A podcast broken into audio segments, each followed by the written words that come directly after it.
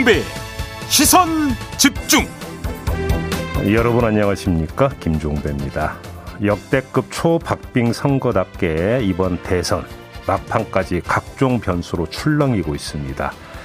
어젯밤 마지막 TV 토론에서 이재명, 윤석열 두 후보가 아주 서로 강하게 맞붙쳤는데요. 그 직후에 윤석열, 안철수 두 후보가 심야 회동을 갖고 단일화에 합의했다는 소식이 들려왔습니다. 2부에서 국민의힘 선대본 직능총괄본부장을 맡고 있는 조경태 의원, 그리고 더불어민주당 선대위 정무실장을 맡고 있는 윤건영 의원에게 이에 대한 입장 차례로 들어보겠습니다. 3부에서는 정의당 심상정 후보를 직접 만나보겠습니다. 3월 3일 목요일 김종배의 시선집중 광고 듣고 시작합니다.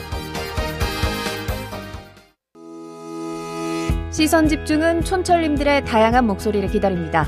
짧은 건 50원, 긴 건 100원인 문자 메시지 샵 8001번, 스마트 라디오 미니와 유튜브 라이브로도 시선 집중과 함께 하실 수 있습니다. 믿고 듣는 진품 시사 김종배의 시선 집중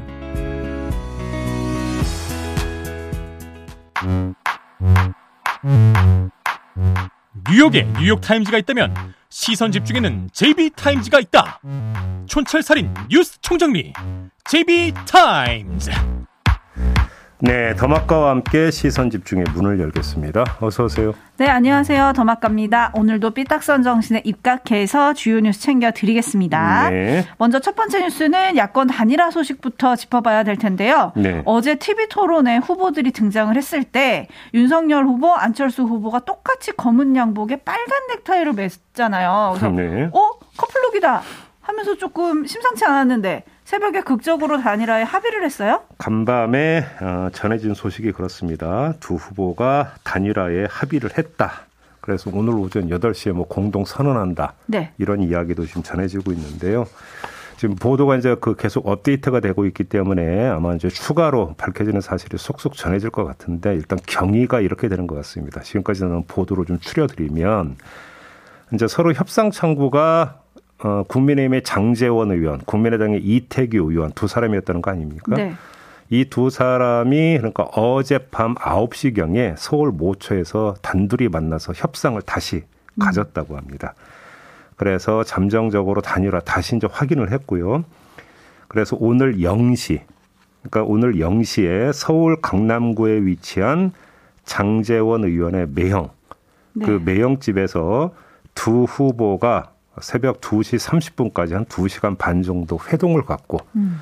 단일화에 전격 합의를 했다. 이런 내용인데요. 네. 아, 이제 그러면 이제 그 단일화 조건이 뭐냐? 음. 이게 지금 관심사인데 지금 구체적으로 알려지고 있는 건 없고요. 다만 포괄적으로 인수위원회 통합정부 구성 등에 함께 협의를 한다. 네. 그리고 대선 후에 당대당 합당도 추진한다. 대략 이 정도로 합의를 본 게 아니냐 이런 지금 이야기 나오는데 이거는 사실은 단일화 목적까지 갔다 이제 깨질 때 음. 깨질 때 이제 사실은 나왔던 합의 사항이잖아요. 네. 그 얘기가 이제 다시 확인이 된 게 아니냐 이런 이야기도 있고 또 뭐 일부 보도에 따르면 뭐 사실상 뭐 그 안철수 이제 후보가 만약에 단일화가 이루어진다면 본인이 어떤 포지션에서 이제 있게 될 것인가 음. 이거에 대해서 본인이 하고 싶은 걸 그냥 찍어라. 하고 싶은데 하고 싶은 게 무엇인지를 이야기하면 그걸 수용을 하겠다. 음. 뭐 이런 어떤 의사도 전달이 됐다는 보도도 있기 때문에 이건 추가 확인이 좀 필요한 부분인 것 같습니다만 단일화 선언은 아마 오전 8시에 있을 것 같습니다. 네, 그리고 또 뭐 공동선언문에 어떤 내용이 담길 거냐, 뭐 지금 현재 알려진 바로는 지금 제비가 말씀하신 내용 플러스 공정, 상식, 미래, 국민 통합, 과학기술 강국 등 키워드를 담고 있다. 뭐 이런 내용이 음. 지금 전해지고 있고요. 예. 지금 많은 분들이 의견을 보내주고 계신데 음. 서지우님 결국 철수는 매번 철수.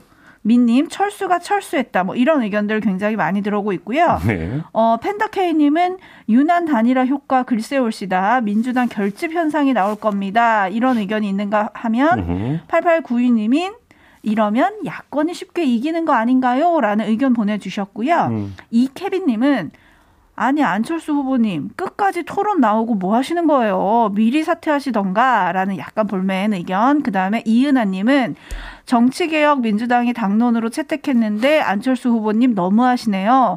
다당제가 멀리 간 느낌이네요. 라는 의견 보내주셨고요. 음. 일본에 살면서 아무거나 올리는 채널님. 일본에 계신 분인가 봐요. 네. 종배영. 재외국민입니다. 음. 지금 단일화 해버리면 이미 투표한 재외국민의 표는 어떻게 되는 건가요? 사표나 무효표가 되어버린다면 문제 있는 거 아닌가요? 저 이미 투표했거든요. 네. 이런 의견 또 보내주셨고 3091하님은 안철수 후보 선거 전문 조연 배우네요라고 꼬집어 주셨는데 음. 제이비 단일화의 효과 판세에 미칠 영향 이거를 좀 분석을 해주셔야 될 것 같은데요. 이게 또 오늘 또 청기 누설이 있기 때문에 거기서 좀 얘기를 해야 될 것 같긴 한데요. 제 개인적으로 참 주목할 게 3월 3일 새벽에 합의가 이루어졌다는 게 참 여러 가지로 참 재미난 포인트다. 사전 투표 전날? 그러니까 두 가지 의미가 다 있어요. 뭐냐면 여론조사 공표 금지 기간 개시되는 날에 합의가 이루어졌어요. 음. 아, 따라서 아, 네. 단일화 합의가 그러면 선거 판세에 어떤 영향을 미치는지를 유권자 입장에서는 확인할 수 있는 방법이 없어요. 그러네요. 예를 들어서 뭐 정당 같은 경우는 계속 그 여론조사를 돌린다 하더라도 유권자 입장에서는 공표되는 여론조사에 기초해서 판단할 수밖에 없는데 여지가 전혀 없다. 음. 그렇죠. 따라서 이렇게 되어버리면 어떤 문제가 여기서 이제 발생할 수 있냐면 온갖 설이 횡행하게 되어 있다. 네. 지금부터 3월 9일까지. 음. 이 점이 하나 있고요. 또 한 가지는 사전 투표 전날에 또 합의가 됐다라고 하는 부분. 네. 그렇죠. 그러니까 이 시기적 특성이 어떤 식으로 이후 선거판에 영향을 미칠지 사실은 이게 지금까 가장 중요한 포인트일 거라고 보는데요.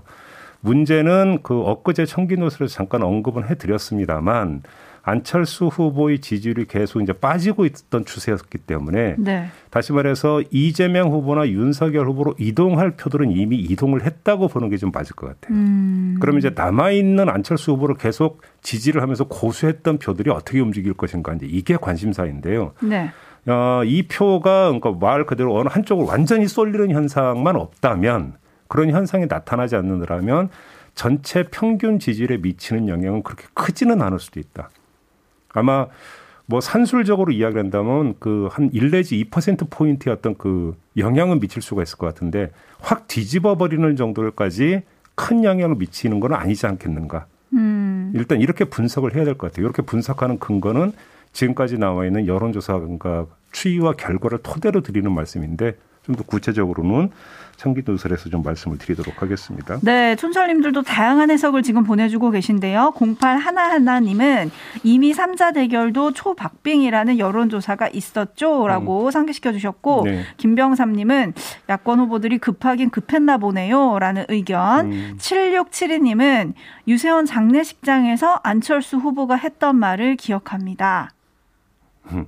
유지를 받들겠다고 했었죠. 네. 9028님은 김동연 이재명 단일화보다는 훨씬 효과가 있을 것 같습니다. 음, 네, 네. 네, 이런 다양한 해석들이 지금 나오고 있네요. 당연히 안철수 후보의 지지율이 김동연 후보의 지지율보다는 월등히 높았으니까요. 네. 그래서 뭐 그러니까 두 후보의 지지율만 놓고 본다면 이동폭은 안철수 후보의 연관돼 지지율 이동폭이 훨씬 더 크다고 봐야 돼요. 음. 그거는 산수 수준이죠. 네. 다만 이제 전체에 미치는 영향을 좀 봐야 될 것 같고요. 그리고 또 안철수 후보와 국민의당은 무엇을 얻었는가? 이것도 저희가 이제 좀 기자회견을 보고 나면 조금 짚을 부분이긴 한 것 같은데요. 네. 아까 잠깐 제이비가 언급해 주신 대로 공동참여 인수위부터 공동참여해서 공 공동 정부 구성하고 당대당 합당까지 한다. 음. 이러면 안철수 후보는 차기를 노린다. 뭐 이렇게 봐야 되는 건가요? 그렇 당연히 그렇게 봐야 되는 음. 거겠죠. 네. 알겠습니다. 어젯밤 있었던 마지막 TV 토론도 좀 돌아봐야 할 것 같은데요. 네. 일단 주요 장면들 오디오로 먼저 만나보시죠. 처음에는 300만 원 지급하니까 매표 행위라고 비난을 했습니다. 우리 윤석열 후보님의 진심은 어떤 겁니까? 금년 들어와서 선거를 앞두고 제가 한 그 공약을 이제 모방을 하시더니 그래서 이거 300만 원은 저는 적절하지 않고 실피해를 보상해야 된다고 주장을 일관되게 작년 여름부터 해온 것입니다. 처음에는 방해를 하다가 나중에는 비난을 하다가 나중엔 자기가 한, 했다고 하다가 한 266조 정도 되고 복지가 한 100조 그렇게 말씀하지 마십시오. 음, 그 근거도 없이 자료를 갖고 와서 얘기를 하시든가. 자료를 여기가 무슨 내셔야지 뭐왜 저더러 내라고 합니까? 자료... 이 페미니즘 때문에 남녀 교제가 잘 안 된다. 그래서 저출생에 영향을 미친다. 이런 말씀하셨는데. 그래서 저는 페미니즘이라고 하는 것은 휴머니즘의 한 하나로서 여성을 인간으로서 존중하는 그런 것을 저는 페미니즘이라고 생각합니다. 조카가 그 여자친구와 그 어머니를 37번 찔러서 잔혹하게 살해한 사건을 맡아서 데이트 폭력, 심신미약이라고 하고 변호를 하셨는데 일단 변호사라는 직업 자체가 뭐 범죄인을 변호하는 일이어서 어, 어쩔 수 없는 측면이 있었다고는 해도 어, 뭐 저의 부족함이었다 이렇게 생각하고 이거 대통령 선거가 끝나더라도 특검 해가지고 반드시 특검 하자는 거 동의해 주시고 두 번째 거기서 문제가 드러나면 대통령이 당선돼도 책임지자 동의하십니까? 이거 보세요. 동의하십니까? 이거 보세요. 동의하십니까? 어? 그왜 동의를 안 하십니까? 지금 동의해 주세요. 당연히 수사가 이루어져야죠. 아니 왜 당연한 거를 지금까지 안 하고 있다. 네, 마지막 대장동 설정까지 들어봤는데요. 네. 포인트를 네. 좀 짚어볼까요? 어, 어제 그 토론이 두 가지 특성이 있었습니다. 하나는 마지막 토론이었다는 점이고요. 그렇죠. 하나는 사회 분야이기 때문에 범위가 엄청나게 넓은 주제의 토론이었다는 겁니다. 음. 바로 이 두 가지 특성이 아, 포인트를 뽑아내는데요. 결국은 그 후보 입장에서는 마지막에 범위가 넓다 보니까 사실은 본인이 픽하기 나름이라는 거죠. 네. 그렇기 때문에 어디에 주안점을 두고 공략 지점을 설정을 하는가. 저 개인적으로는 포인트를 여기에 두고 이제 좀 지켜봤었는데요. 음. 뭐 예를 들어서 심상정 후보 같은 경우는 산재, 중대재해처벌법 요쪽에 이제 그 집중을 했고 네. 뭐 안철수 후보 같은 경우도 여러 가지 이야기했지만 예를 들어서 뭐 탄소 배출 문제라든지 본인이 이야기랑 과학기술 강국을 이제 가장 대표 슬로건으로 내세우고 있는 건데 네. 거기하고 이제 부합하는 그러니까 노동과 과학기술이라고 하는 특화된 분야에 맞춰서 접근을 했다. 이렇게 본다면 이거는 어쩌면 정석에 가까운 접근법이었다고 좀 봐야 될 것 같고요. 음. 이재명 후보 같은 경우는 이원 전략을 고수한 것 같았어요. 제가 볼 때는. 네. 무슨 이야기냐면 국민의 실생활과 관련된 복지 문제, 정책 문제에 대해서는 다른 후보하고 각을 세우는 어떤 이런 것들을 가급적 피하면서 설명에 집중을 하더라고요. 저는 이렇게 하겠습니다. 계속 음. 요쪽에 이제 집중을 하면서 아, 국민들에게 요것들을 계속 설명해서 어필하는 이런 전략으로 가면서 그다음에 각을 세우는 분야에 대해서는 젠더 문제로 특화를 시키더라고요. 어제 보니까. 네. 그러니까 결국은 마지막 부동층 공략에서 2030 여성표 이것을 그러니까 그 최대 어떤 그 이 전략적 공략 포인트로 설정을 하고 어제 토론회에 들어갔던 게 아닌가. 음. 이렇게 한번 그 추측을 해볼 수가 있을 것 같고요. 윤석열 후보는 거의 올인 전략이었던 것 같습니다. 네. 그러니까 정책 요인에 대해서는 여러 차례 직간접적으로 모른다라는 취지의 답변을 내놓았어요.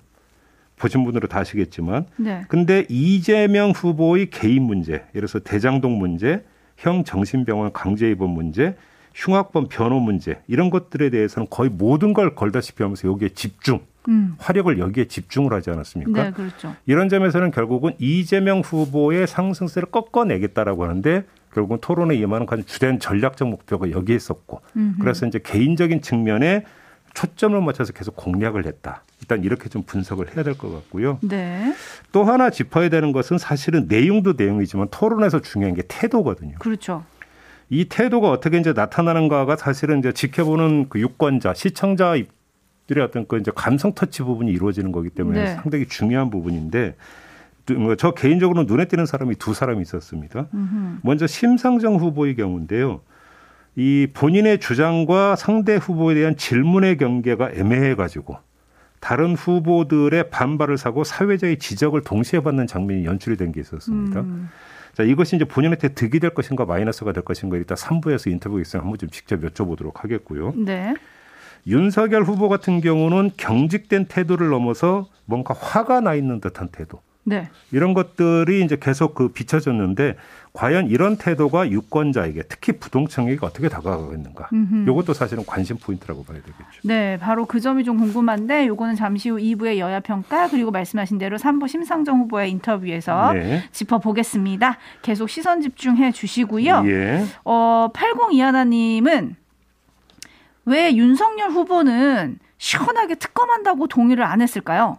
근데 어제 또 그 TV 토론 끝나고 특검 한다고 또 이야기했다면서요. 네. 보도에 따르면 토론 중에도 할 수 있잖아요. 할 수 있는데 그걸 왜 안 했을까? 수사해야 된다는 얘기는 계속 했, 네. 그러니까 몇번 했었죠. 네. 네. 80 이하나님은 이제 음. 89 이 하나님은 그게 궁금했다는 음. 거고 데이지님은 대장동을 토론 마지막 날까지 우려 먹네요. 누구한테 과연 영향을 줄까요? 뭐 이런 의견 네. 주셨고요.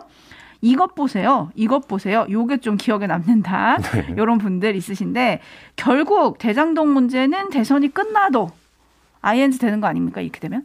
그렇게 된다고 봐야 되겠죠. 음. 네. 그리고 또 공방 말고 내용을 좀 보면 음. 기본소득, 페미니즘, 성인지 예산 이런 거에 대한 개념 정리부터 이제 후보 간의 논란이 좀 됐고요. 음. 심상정 후보는 각 후보들이 다양한 공약은 쏟아내면서 재원 축에는 공약집에 안 담았다 비판을 했고 또 심은보가 윤 후보에게 작년에 산재 사망자가 몇 명인지 아냐고 물었더니 윤 후보가 대답을 또 못했어요. 네. 그리고 또 안 후보가 윤 후보에게 탄소 중립 관련해서 묻자 잘 모르니까 설명을 좀 해달라 뭐 이런 얘기를 또 하기도 했었는데 음. 내용적으로는 좀 깊이 있는 토론이 안 된 것 같아요. 저도 아쉬운 게 그건데요. 그래서 뭐 기본소득 문제라든지 성인지 예산 같은 경우는 그 터치는 했는데 네. 그래서 성인지 예산이 뭔지 어제 정리가 됐습니까? 토론에서 예를 들어서? 심상정 후보가 좀 잘 설명을 해주긴 했죠. 개념 정리. 제가 볼 때는 정리 안 됐거든요. 음. 기본소득 같은 경우도 마찬가지고. 그러니까 이것이 문제가 이제 TV 토론이 갖고 있는 또 한계일 수도 있죠. 네. 깊이 들어갈 수가 없다라고 하는 부분들. 이렇게 들어가다 보니까 이 TV 토론이라고 하는 것은 내가 이런 생각을 가지고 있다는 정견 발표의 장과 정견 검증의 장이기보다는 상대의 실수를 체크해 들어가는 장으로 자꾸 이렇게 약간 변질돼가는 음. 이런 측면이 좀 있는 것 같아요. 음. 그런 점에서 좀 아쉽다라는 말씀 좀 드려야 될 것 같습니다. 네, 안 후보였던가요? 그러니까 이걸 이걸 그러니까 그래서 이 문제를 그러니까 극복할 수 있는 방 대안이 뭐냐면 TV 토론 횟수를 늘려가지고 주제를 쪼개야 되는 거거든요. 아. 그러니까 사, 제가 아까 그랬잖아요. 사회 분야 해버리면 사회 분야라고 하는 게 말 그대로 목에 걸면 목걸이고 귀에 걸면 귀걸이인 게 그러니까 사회 분야인데 그렇죠. 여기서 깊이 있는 토론을 기대한다라고 하는 것 자체가 애당초 영감상심인 부분도 있는 거예요. 네. 토론 끝나고 안 후보였던 걸로 제가 기억하는데 몇 번의 토론을 더 하면 좋겠다. 그러니까 라고 하셨는데 또 네. 단일화는 하셔가지고 예. 여튼 토론은 더 안 될 것 같고요. 자 뉴스와 분석이 함께하는 제이비타임즈 다음 주목할 뉴스는 어떤 건가요? 정부가 어제 국무회의를 열어서 가족관계 등록법 개정안을 의결을 했습니다. 그 내용이 뭐냐면 이 산부인과 등 의료기관의 장이 아이가 출생하면 출생으로부터 7일 이내에 산모의 성명과 주민번호 그리고 아이의 성별과 수, 출생 연월 일시 등을 건강보험 심사평가원에 송부를 하거나 14일 이내에 시읍 면장에게 보내야 한다. 이런 내용입니다. 네. 그래서 시읍 면장은 이를 토대로 출생 신고가 됐는지 안 됐는지를 체크를 하고요. 출생 신고가 안 된 아동이 만약에 있다고 한다면 부모에게 신고 의무를 이행하도록 계속 촉구를 하거나 신고가 이루어지지 않으면 가정 법원 확인을 받아서 직권으로 출생을 기록하도록 한다. 요런 내용입니다. 음, 슬프게도 이 법이 지금 언론에서 유령아이 방지법이라고 불리고 있는데요. 네. 어쨌든 이제라도 처리가 되면 좀 다행이다 이렇게 봐야 될까요? 그렇죠. 뭐 얼마 전에 이제 제주 사회 뭐 세자매 이야기 이런 것들이 이제 되게 이제 충격으로 다가왔던 적이 네. 있잖아요. 그러니까 출생 신고도 하지 않은 상태에서 이렇게 되어 버리면 아이들이 말 그대로 이건 사각지대에 놓이거든요. 학대 더 나아가서 죽음에 내몰려도 확인할 방법이 없고 감지할 방법이 없다는 이야기 되니까 이거는 네. 정말로 그러니까 잡아야 되는 건데 너무 늦었죠 사실은 음. 너무 늦었는데 일단 국무회의에서 의결이 됐다고 통과된 게 아니라고요 일단 국회로 넘어가게 되는 거거든요 아. 이제 국회에서 심의에 들어가는데 네. 국회가 얼마나 그 빠르게 그다음에 성의 있게 심의해서 빨리 처리하느냐 이게 좀 중요한 문제인 것 같아요. 네, 대선에서 묻힐까 좀 걱정이다 이런 보도들도 있었는데 예. 국회가 예. 또할 일은 하셔야 되니까 네. 집중 심의해서 빨리 처리해 주시길 바라겠고요. 예. 내일부터 모레까지 이틀 동안 사전 투표가 진행이 되잖아요. 네. 오전 6시부터 오후 6시까지 거주 지역 상관없이 전국 어디서나 사전 투표 소에 가면 가능한데 한 가지 유의하셔야 될 점이 있더라고요. 네. 코로나19 확진자의 경우 음. 5일 토요일이죠. 음. 5일에 한해서 오후 5시부터 6시까지 사전 투표소에 도착해야 투표가 가능하다는 점 음. 기억하셨으면 좋겠습니다. 알겠습니다. 자, 이렇게 마무리하죠. 더마카 수고하셨습니다. 고맙습니다.